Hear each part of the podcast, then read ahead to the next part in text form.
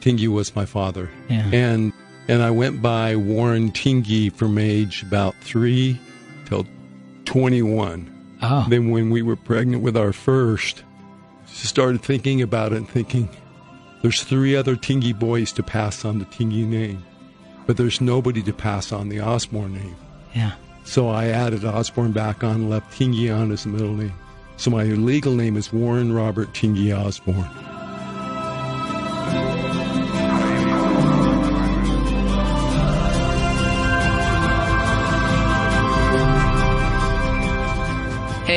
Everyone, it's Jeff Birmingham. Another day of the Us podcast. It's great to be with you. Remember the purpose of the podcast that was inspired by thousands of good people that I've met along my life, doing good things, making a difference with their own unique talents and their own unique ways. Remember, even during this hard time with the election coming up and so much divisiveness, there is a lot more that brings us together and a lot more that I think we have in common than we ever have different. There are people that like to pull us apart, but we're really a lot more alike than we are different. We also struggle with different things. And I'm excited to bring you stories of people that have meant a lot in my life, people here in our great state that are, and in our country that are making a difference. And today I have a good friend of mine on the podcast, Warren Osborne. Warren, how are you doing? Great, great to be here. It's good to be with you, Warren, always. Let me tell you a little bit about how I know Warren, and then we're going to hear from him. Warren and I have been friends for a while now, a decade or more. I don't Yeah. know. At least a decade. At least a decade, maybe 15 years. Warren is a serial entrepreneur. Any entrepreneur that's come out of BYU, like I did about 20 years ago, knows Warren Osborne because he's been a mentor to many. He's been an investor in many startup companies. He's started many himself. And Warren and I have also, we're laughing. We're in a little booth here, sweating.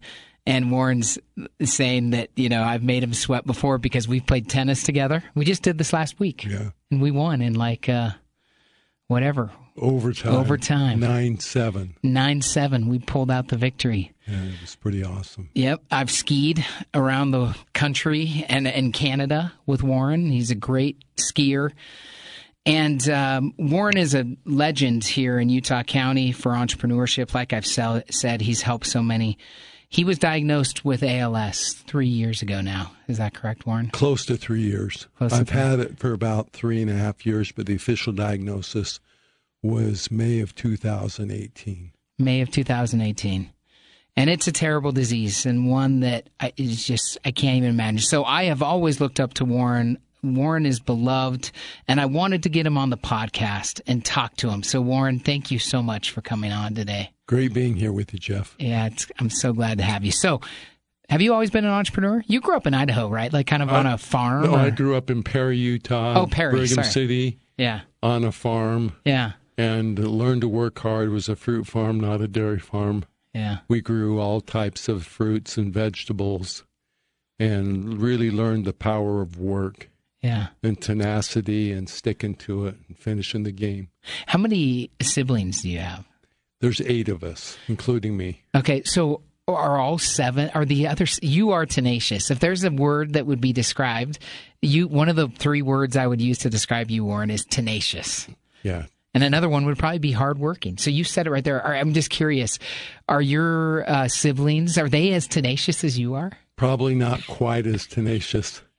I came from an interesting family. By the way, I have a little bit of a slur in my speech. Yeah.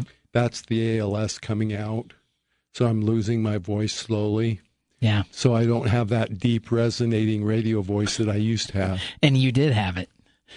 So so I apologize for that. But my family, when we grew up, my father was killed in a hunting accident when I was 11 months old. My mom was pregnant at age 22 with her third child. Wow. And then some of their friends, they were in a dinner group in the Box Elder School District, Yeah. kind of go play cards and have dinner. Yeah. And then about a year later, a guy named Bob Tingey, his wife died. He had three children. So this is like the Brady Bunch. they got together and then they had two together. Oh wow. So that's how we got to be eight. Oh, that's awesome. I mean, that's interesting. So, do you have do you have memories of your father? I mean, you were way too. You were young. I was 11 months old when Yeah. he passed. so really, Tingey was your father. Tingey was my father. Yeah. and uh, and I went by Warren Tingey from age about three till twenty one. Oh, Then when we were pregnant with our first, started thinking about it and thinking, there's three other Tingey boys to pass on the Tingey name, but there's nobody to pass on the Osborne name. yeah. So I added Osborne back on, left Tingey on as a middle name. So my legal name is Warren Robert Tingey Osborne. Oh, that's awesome. And it's worked out. How many children do you have? We have six children. Yeah. and eight grandchildren, and another one coming in December. I can't believe that. And what I forget what the boy versus girl mix is in your children. I know you have some of both. We're three and three. Three and three. Hey, that's good. Yeah. Gosh. So, did you enjoy growing up in Perry, Utah? I enjoyed it. I think growing up on a farm is a good way to get exposed to hard work and finishing the job and Yeah. just learning to pound away and get things done. Yeah. Do you feel like you've kind of always been an entrepreneur? Um, I, you know, I started a carpet cleaning business when I was a teenager. Um, I've kind of always been this self-starting entrepreneur. Just curious if you've always felt that way, Yes. or Even yeah, in even in high school I was doing little tiny gigs and yeah, negotiating with my father to pay me by the tree that I grubbed or the tree that I cleaned instead of the hourly rate of 50 to 75 cents an hour. Yeah. And I would make twice as much money because I could work twice as fast. yeah. Was he open to that? Yeah, Yeah, he was open to it. That's awesome. So I, I started negotiating with him at a very young, early age. Did he say, Warren, quit being such a pain in negotiating? I was known for talking a lot. yeah, that's so cool. Well, um, what are some of the greatest lessons that entrepreneurship has taught you? You know, you've so you've gone from tree grubber negotiating with your father to, you know, many successful businesses that we'd love to talk about. But you know, before we dive into maybe some more specifics, what what do you love about entrepreneurship, and what are some of the key lessons that you've learned being an entrepreneur all these years? Oh, some of the biggest lessons are focus. Focus and drive and tenacity. If you don't have those, you're not going to make it as an entrepreneur. Yeah, Uh, so, one of the things that I've really focused on is consumer products in my career. I've also done a bunch of technology, but my biggest, my biggest asset has been consumer products. I've manufactured and sold more than 350 million consumer products over about a 30 year time span. that's amazing. And uh, one thing that I am really a big believer in, and I think this is applicable in tech companies as well, don't try to do too many things in the beginning. If I'm racing you in anything and you're trying to do 20 things at the same time and I'm trying to do two, I will kick your butt. Yeah, you're going to beat me. And if you're trying to do three and I'm trying to do 30, you're going to kick my butt. Yeah, And so I believe everything is evolutionary. So uh, I'll give an example. Who built the first airplane? The guy that strapped some wings onto his arms and jumped off a cliff. That's the guy who invented the airplane. That was long before the Wright brothers. we don't know that guy's name though. Yeah. but he was the real inventor of the airplane. And everything since then has been iteration after iteration of improvement. And that's what I believe in in um, consumer products businesses and other businesses is become the very best in the world at one, two, or three things. Yeah, So in every one of my products until the last company that I started, we became the best in the world at one, two, or three things in a category. And once we became the best in the world, we just flourished, exploded with growth. Hmm. Yeah, that's exciting. Product leadership, right? It's about whether it's in technology or consumer products, it's about this idea of product leadership being the very best product in the world and Yeah. creating a moat, you know, around people trying to compete because you're the best at something. And you don't have to be the best at everything. No. As a matter of fact, you're way better off trying to be the best at one, two, or three things. I'll give a little example. I started a company that was originally named Spar. It was a portable speaker company. Yeah, I remember it. And uh, we had three objectives that we were going to be. We were going to be the most beautiful speaker in the world. So we kind of copied Apple computers, made it out of aluminum. we were going to let the speaker be a recharger for your cell phone or your tablet. Yeah. And then third, we were going to make sure that when you put it side by side with another speaker in the same category, the same price point, that everyone in the world could hear that it was the best sounding one. Those were our three objectives. Well, we got on the Ellen DeGeneres show. That's exciting. We had 16 million viewers. And Ellen saying, This is the hottest new speaker in the market today on national television. Oh, that's good. So, and she was, this is the name, under the name of Spar. Yeah. Well, a week or two later, our sales team went to Europe to a trade show. And at that trade show, we had about 50 distributors that wanted to carry our speaker because they could see these three things that were the best in the world Eh, with the, with the samples that we had at the show. But almost every one of those distributors said, you got to change the name though. Spar means budget or discount in German. And there's 12,000 Spar stores across across Europe. They're kind of like a 7-Eleven or a Dollar General. so it, now we have this hottest, best-selling, spe- best quality speaker in the world that's going to be called budget. Budget. That's a problem. It was a big problem. It was. Then the next thing, the speaker company factory that we had engaged with in China, I didn't go through my normal dev vetting process. Yeah. I just kind of hired the first one, which And you spent a lot of time in China. I've been there 110 times. 110 times. And Yeah. and I speak Chinese fluently Wow. From doing business there? from doing business. Wow, yeah. that's amazing. So, anyway, the speakers came in. We had over seven hundred thousand dollars of new speakers, and the acoustic quality was about twenty percent lower than our target defined specification. It was still good, but it didn't meet the mark of being the best in the world. So now we have one that's twenty percent below our mark. That's called budget discount in Europe. Yeah. So I chose to take him to the dump. Huh. And then we started iterating again. We fired that factory, went to a new factory, added waterproofing and shock resistance, two new features. And when we came out with the next line, it exploded. To illustrate how fast it exploded, we went on QVC one day. We did $2 million in sales in one day. It was their Wow. hottest selling electronic that year. They had us back like 45, 60 days later, and we did $4 million in one day on QVC. That's amazing. And that actually helped us. That was really for marketing because that got us our name all over the world. Had you rebranded by then, though? Yeah, we rechanged the name to to Braven. Correct. Yeah. And So uh, after Spar, after you learned that Spar meant budget in Germany and in the European markets, you rebranded to Braven, correct? yes, Yeah. So you had to totally rebrand, rename everything. and throw away seven hundred thousand dollars of speakers, and that was cost basis. Yeah. Was that painful? Oh, of course it was. Yeah.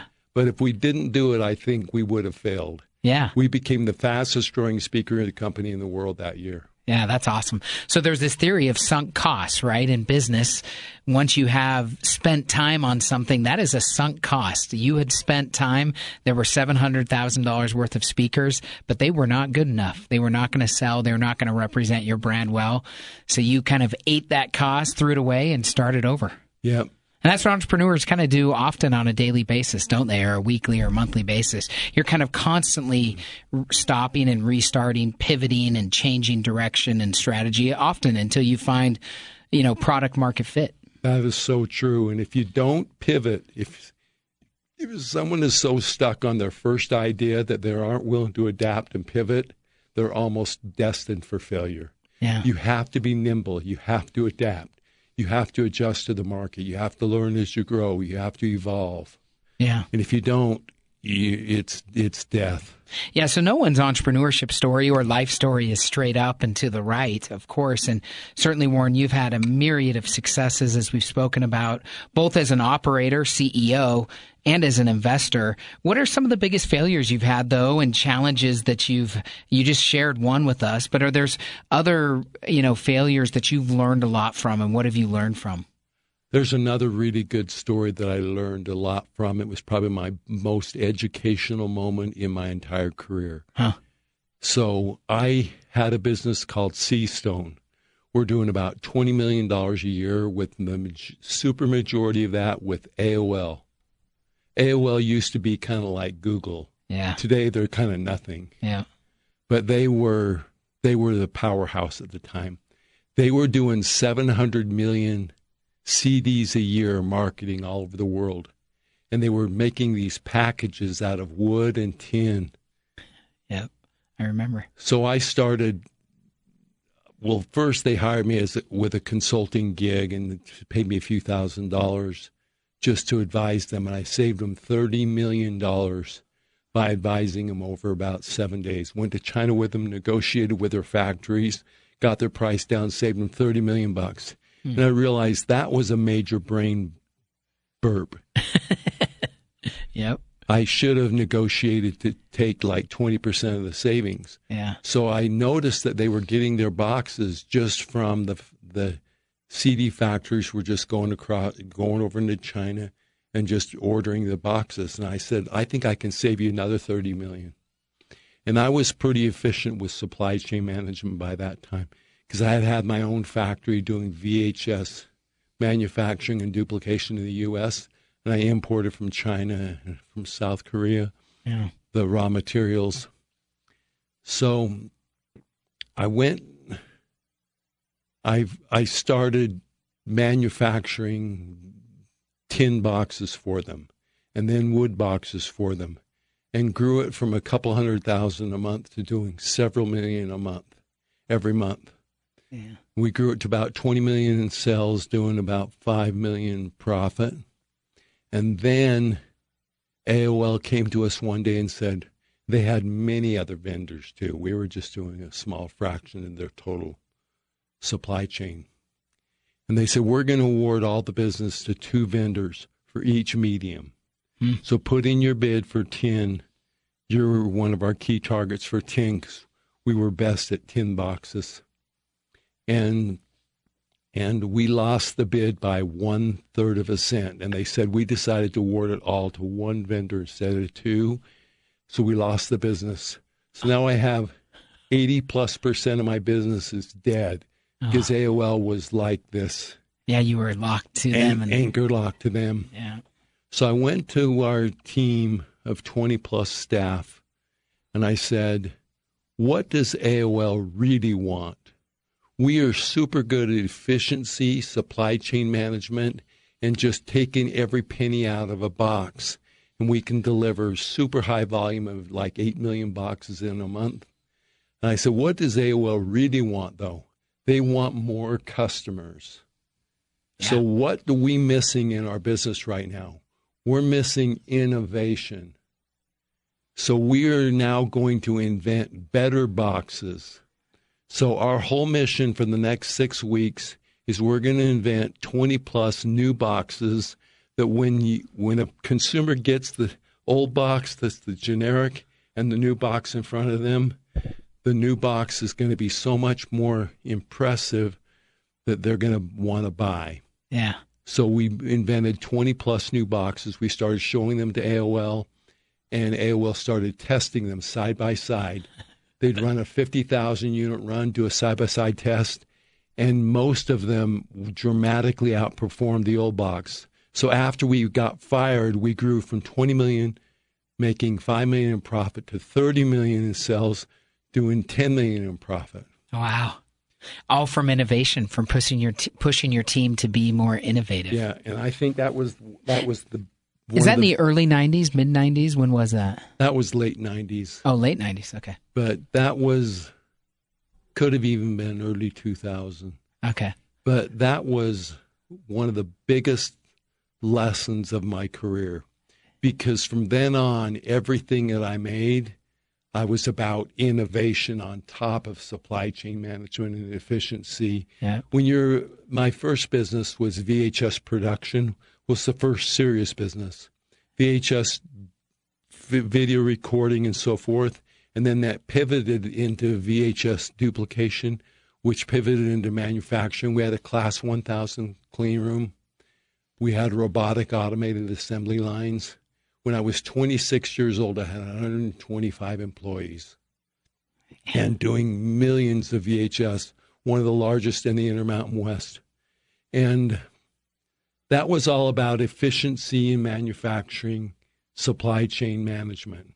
Yeah. Once I added the innovation on top of it and got back to my roots, because I'm an artist at heart, I used to paint Yeah. and so forth. When I added the artwork to it and the innovation to it, everything else exploded way better. So that getting fired from AOL, I think, was one of the most pivotal, important moments of my career. That's cool. That and that's a good way to look at challenges, right? When challenges come, you can either lay down and, you know, give up or you get back on your feet. You're a great example of that. And you're certainly, you know, tackling that in a whole new way now, Warren. Um, before we before we get to ALS, what advice might you have for any young entrepreneurs? Obviously, you've mentored entrepreneurs all growing up, um, you know, all the last several decades. Is there any other advice you would have for them? I would give some advice: build on your assets. So, like you, personally, you mean, or you like got to have some asset. yeah, Like my first business, the only asset I had was a sofa that I got out of a dumpster, a video camera that I bought on a credit card to record my first child, yeah, and uh, an old beat up Volkswagen 20 year old bug. yeah, And those were my assets. But I had creativity and artistic eye. yeah, And I used that plus the camera to start doing recordings and started doing a video production company. Then one day, I I landed a gig to do the National Junior Olympics that were held at BYU that year, hmm where the top athletes in track and field from around the whole country, every state in the country, came to BYU for the national tournament. And I offered to do the gig for free for them. And I said, but what I get, I get the microphone every 30 minutes and I get a booth to pass out flyers. so you give always me the microphone, hustling. Yeah, give me the microphone every 30 minutes and I'd get on the mi- microphone in a deep resonating voice that I don't have anymore. I would say, come get your, come get your video. Well, I made it, I didn't know anything about price elasticity at that time. yeah, I should have priced these videos at 49 bucks. I priced them at 14.95. An epic fail, but I still pre-sold 500 of them. yeah, But when it got done, I had to go buy a computer and editing gear and then watch all the 6 days worth of tapes and predefine the it was linear editing back then where you had to literally put things in linearly. You couldn't just go add something in the middle of a, a video like you can today on a computer. yeah. So it took me like six weeks to edit this, and I spent two thirds of the money buying this editing gear.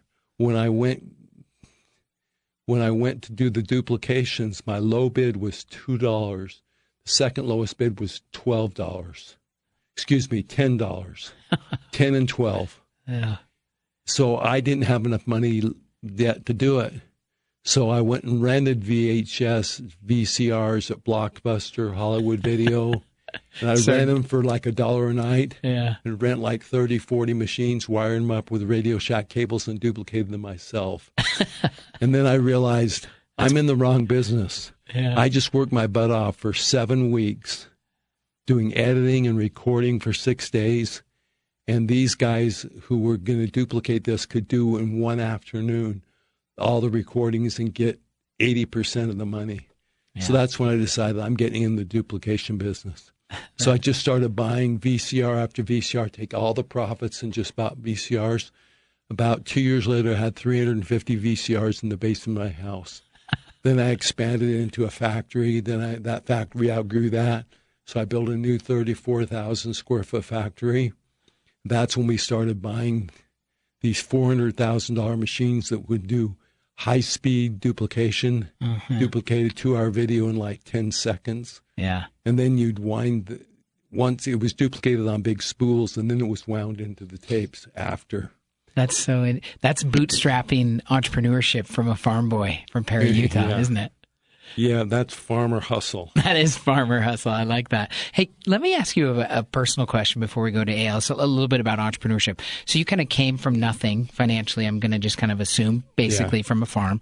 I, I, did as well, not from a farm, but um, and then you had a lot of financial success. What have you learned about money? I'm just curious about money in terms of how it affected you, how it affects families and lives. You know, I, I don't. I'm just curious and feel like I should ask you. Well, um, I've not had money for much of my life, and I've had money for much of my life, and I far prefer having some money. so you enjoy that better? Well, I enjoy traveling. I've traveled to 108 countries. Yeah. I enjoy exploring. I enjoy new stuff. The re- one of the reasons I've started 10 companies is because I don't have a huge, long patience. Yeah. So I get bored with something after a couple, three, four years. Yeah. And I'm ready to go tr- do go do something different. So that's one of the reasons I've gone on ex- exploring missions all around the country. Another big lesson I would give to in, in addition to building on your assets and focusing, is go at stuff with hustle and speed. Go at it tenaciously. Another thing I would say you need to focus on is delighting your customer. Yeah. Once you get the customer, you got to make them delighted, not just satisfied, but elated. Mm-hmm. Which is not easy to do. That is a challenge. It is a challenge. But if you're the best in the world at one, two, or three things, you can do that. You can do that. Yep. And then you build off the status quo. You're basically, everybody is knocking off the status quo in every business. Yep. Google didn't invent search. Yep. Apple didn't invent the phone, nor the computer. Yeah. They're taking the status quo and they're making it better. Yeah. And if you do that, iteratively like two or three things at a time. And then the next year with 2.0, you add two or three more things. You can become the best in the world at some product in just a few years. Yeah.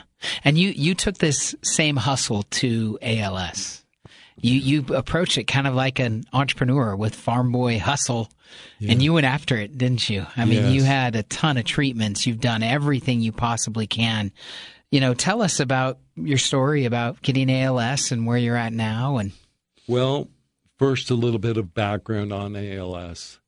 The average person with ALS, 90% of people with ALS die within two to four years from first symptoms. I've had symptoms now for three and a half years, but the big symptoms started November, Thanksgiving Day, 2017. Hmm. My wife was cooking something in the oven. She asked me to take it out, and I took it out and burned myself. You can see a little scar oh, yeah, right there. I see it. I burned myself with a pan there. Within 24 hours, I started fasciculating, twitching right by this scar. So I thought it was related to the burn, but it wasn't. It just so happened that my left side is worse than my right. I've lost 92% of my strength in eight, in 20 months. In my left hand, I've only lost 72%. In the right hand, in 18 months. You're measuring. Yeah. Yeah, I measure it every like week. real entrepreneur. Yep. I measure everything. Um, I have a spreadsheet that just tracks all my strength, all the lifts at the gym I do, 11 different lifts, three sets of 10. And I track that all the way along. Yeah. So here you are three and a half years later talking to me in the podcast booth. I mean, that's a lot better than the alternative. And you've, it's been amazing to see how you've attacked this and, and the, you know, and, um, how you've elongated your good life the best you can. I've done roughly about 460 treatments in total. Wow. I've done, I've swallowed 80,000 doses of supplements. I've swallowed thousands of other pills. I've uh, done 54 stem cell treatments. This is probably world record in stem cell treatments. Yeah. And uh, and you've had to travel all the world to do that because a lot of these stem cell treatments are not approved or something in the United States. Is that correct? Correct. Yeah. They're not approved in the U.S. You can't do bone marrow autologous stem cells injected intrathecally in the U.S. And the clinical trials in South Korea in Israel and now in the U.S., they're in phase three right now, demonstrate really slowing progression considerably and even getting short term reversals. Well, after I started doing stem cells in 2018, um, I experienced an eight month reversal Yeah. where I actually got stronger over eight months rather than weaker. This is what's going on. Imagine you got 100 million motor neurons, 10 million of them are dead, 90 million of them are sick.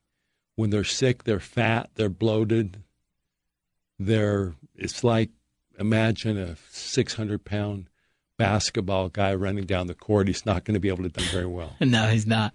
And that's that's how the motor neurons get they get inflamed and they become dysfunctional.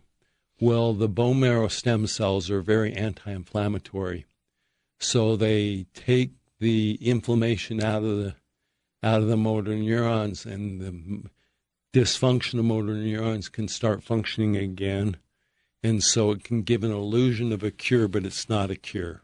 Yeah. It's not fixing the root cause. But I think that is one of the reasons why my progression has slowed down as much as it has. Then the other 400 plus treatments probably helped too. Yeah. So where are you at right now, Warren? How are you feeling? I noticed that when we, you know, spoke at the beginning of the podcast, you got emotional a little bit when you were talking about passing on the Osborne name and how you went by Tingey Osborne after 21. You know, how are you feeling? The the whole purpose of this podcast is to try to uplift each other. This is something that you've done throughout your life. Certainly, you continue to do that.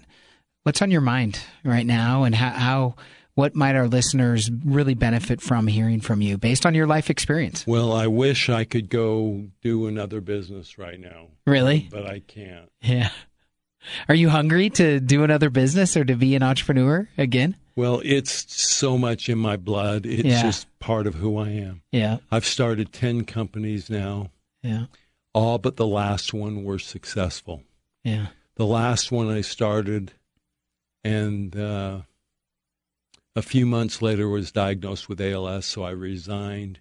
We just sold it just a couple weeks ago. It was uh, vibrating roller balls for exercise therapy, massage therapy, Yeah. and killer product, awesome product, but it just needed 2.0, 3.0 Yeah. innovation. It needed expansion. It needed hustle. It needed to get on the Ellen DeGeneres show. It needed to go to QVC. It needed to just go all over the world. Yeah. And I wasn't there to go drive it. Well, nine out of ten's not bad, Warren. In entrepreneurship, that's a pretty good record. I'll take it. You'll take it. You should take that. I'll take it. but uh, but so far, I haven't yet found the cure for ALS, which was one of my goals. Yeah. Um, nobody's found the cure in hundred years now, Yeah. um, but I've slowed down the progression, and I'm still living life. I'm still golfing. I'm still playing tennis. Yeah. You and I kicked some butt the other day in tennis. Yes, we did.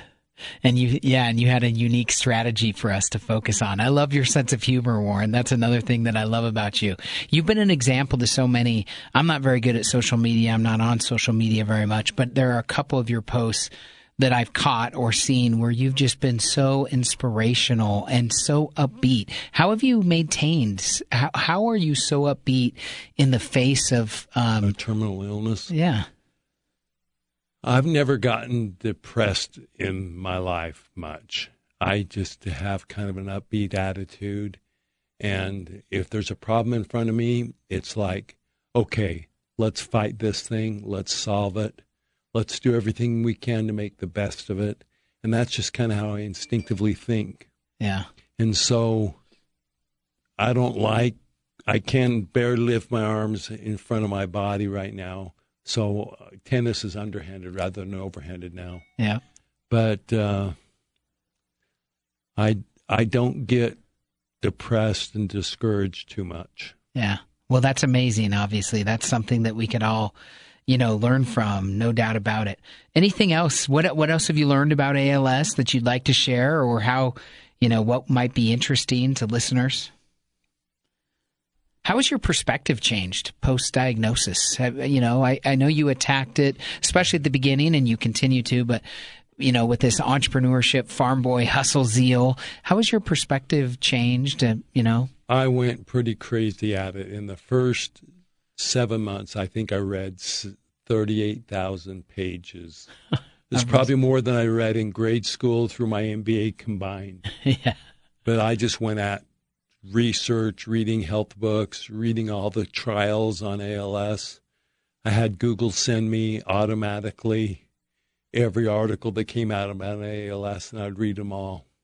So I just went at it kind of like my entrepreneurism, where it's just like we're going to fight every, we're going to solve every problem. If we solve every problem, we might get to a cure. Yeah. That's been my goal. Yeah.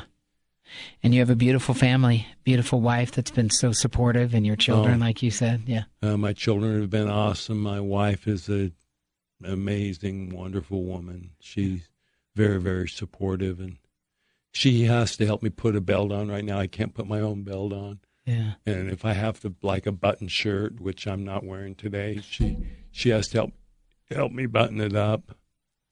Um, how did you? Where did you meet Trisha? How did you meet her? Uh, we met at a church house, and then her brother. I saw her at the back of the building. Is this like at a dance or? I, I was at the stand. I was on the stand during a sacrament meeting. Oh, got it. And I saw her come in. She was there to with her brother to watch a missionary farewell or homecoming. I can't remember which. And uh, and I saw this really cute babe at the back of the building. So I walked back to check her out, and both her brother and her saw that I was checking her out, and and they said he's checking you out, and she said something like I'd like to go on a date with him, and she said. And her brother said, like, right, like you could get a date with him. and so she, it kind of lit a fire under her. So she reached out Brigham City State Dances and went and got an interview and got a pass to come up there. And the first time she came up there, I was out deer hunting, so she didn't see me. so she came up again later, and we hooked up. Oh, that's cool. that's a, that's another story. That that one. That, yeah, that could go that on for a long time. That we'll have to do another podcast on that. Well, Warren, it, I admire you so greatly I admire you as an entrepreneur and your tenacity, and even more so, honestly, with this illness, the way you've tackled it, number one, and the way that you've kept this positive attitude. That's something that I would strive to do, that I would strive to be better at. Could we end with this last question? I'm curious. It made me think, like I said, your sense of humor, I think, is trademarked. Um, your, I see an extra aura of kindness around you. Um, how have you taken this? Things are changing in your life daily. Things are changing oh, for all of us. What opportunity are you taking to improve yourself or to think about life as as your life changes and as your condition, you know, continues to struggle on? Yeah. Well, with my deterioration, I definitely am progressing. My voice is getting worse. I blend all of my food now. I do because I eat regular food, I choke too much. I'm scheduled to actually get a feeding tube put in my my belly in second week in November. Yeah, you're fighting that though. If if I maintain and don't get worse between now and then, then we'll delay that. Yeah. But um, I just try to spend time with my family, with loved ones, with friends, and just share life and love and just enjoy it more yeah, just try to share life and love. Yeah. Yeah. Yeah, and I see that in you, Warren. I appreciate your kindness. I appreciate your friendship. Um, you know, I, I'm excited for the life that you still have to live, and none of us are guaranteed anything in life. You know, we don't know what's around the corner. Yep. So we need to take advantage of the opportunities that are in front of us. We need to love, like you said, in a, in a real way, and do the very best we can every day because we don't know what's going to happen. Amen. I totally endorse that and totally agree. You've got to live and enjoy what you've got. Yeah. And statistically, I probably only have a year to two or three years left, but you can better be sure I'm going to be filling that full and enjoying it. Last week, I flew out I flew out to Pebble Beach. Yep. There's a guy that has likely has ALS. He wanted to hook up with me. He met me on Facebook. He invited me to go out, and we went out and played Pebble Beach. And I got a par on number 18. That's awesome. Which is right where you stayed too, right? Yeah. On hole 18. I was staying on hole 18. Yep. Well, Warren, you're an example of living life to its fullest, and I'm confident you'll continue to do that. I appreciate your friendship. Thank you for your example. I'm Sorry it's hot in here, but it's been good to be with you this afternoon. Thanks, Warren. Great being with you. Thank you very much for having me on. Every life is different, and uh, every life is precious. We know that. And Warren Osborne's life is one that has been spectacular in a lot of ways in success and business and in entrepreneurship. I have loved watching him actually these last couple years. Like I said, there's this additional touch of kindness, it's this additional touch of grace and of humility. Uh, we are all pulling for Warren Osborne. We are all on his team. He has fought ALS with a tenacity that only a farm boy from Perry, Utah could. And I look forward to, we've had so many good memories on the ski slopes, you know, on the tennis court, in entrepreneurship and investments, etc. I look to a lot more of those in the future. Thank you, Warren, for your example. I hope that this was uplifting and I hope that you know of people, loved ones, or friends or acquaintances that are struggling with health, that you'll reach out to them, that you'll put an arm around them, that you will do the very best you can to lift them up. They need it, and uh, certainly they will lift you up as well as Warren has done to me and to a bunch of us. We hope you've enjoyed this episode of the Us Podcast with Jeff Burningham. Please help us grow by leaving a rating and review and subscribing at your favorite podcast platform. Also, tell your friends and share on social media. See you again next week.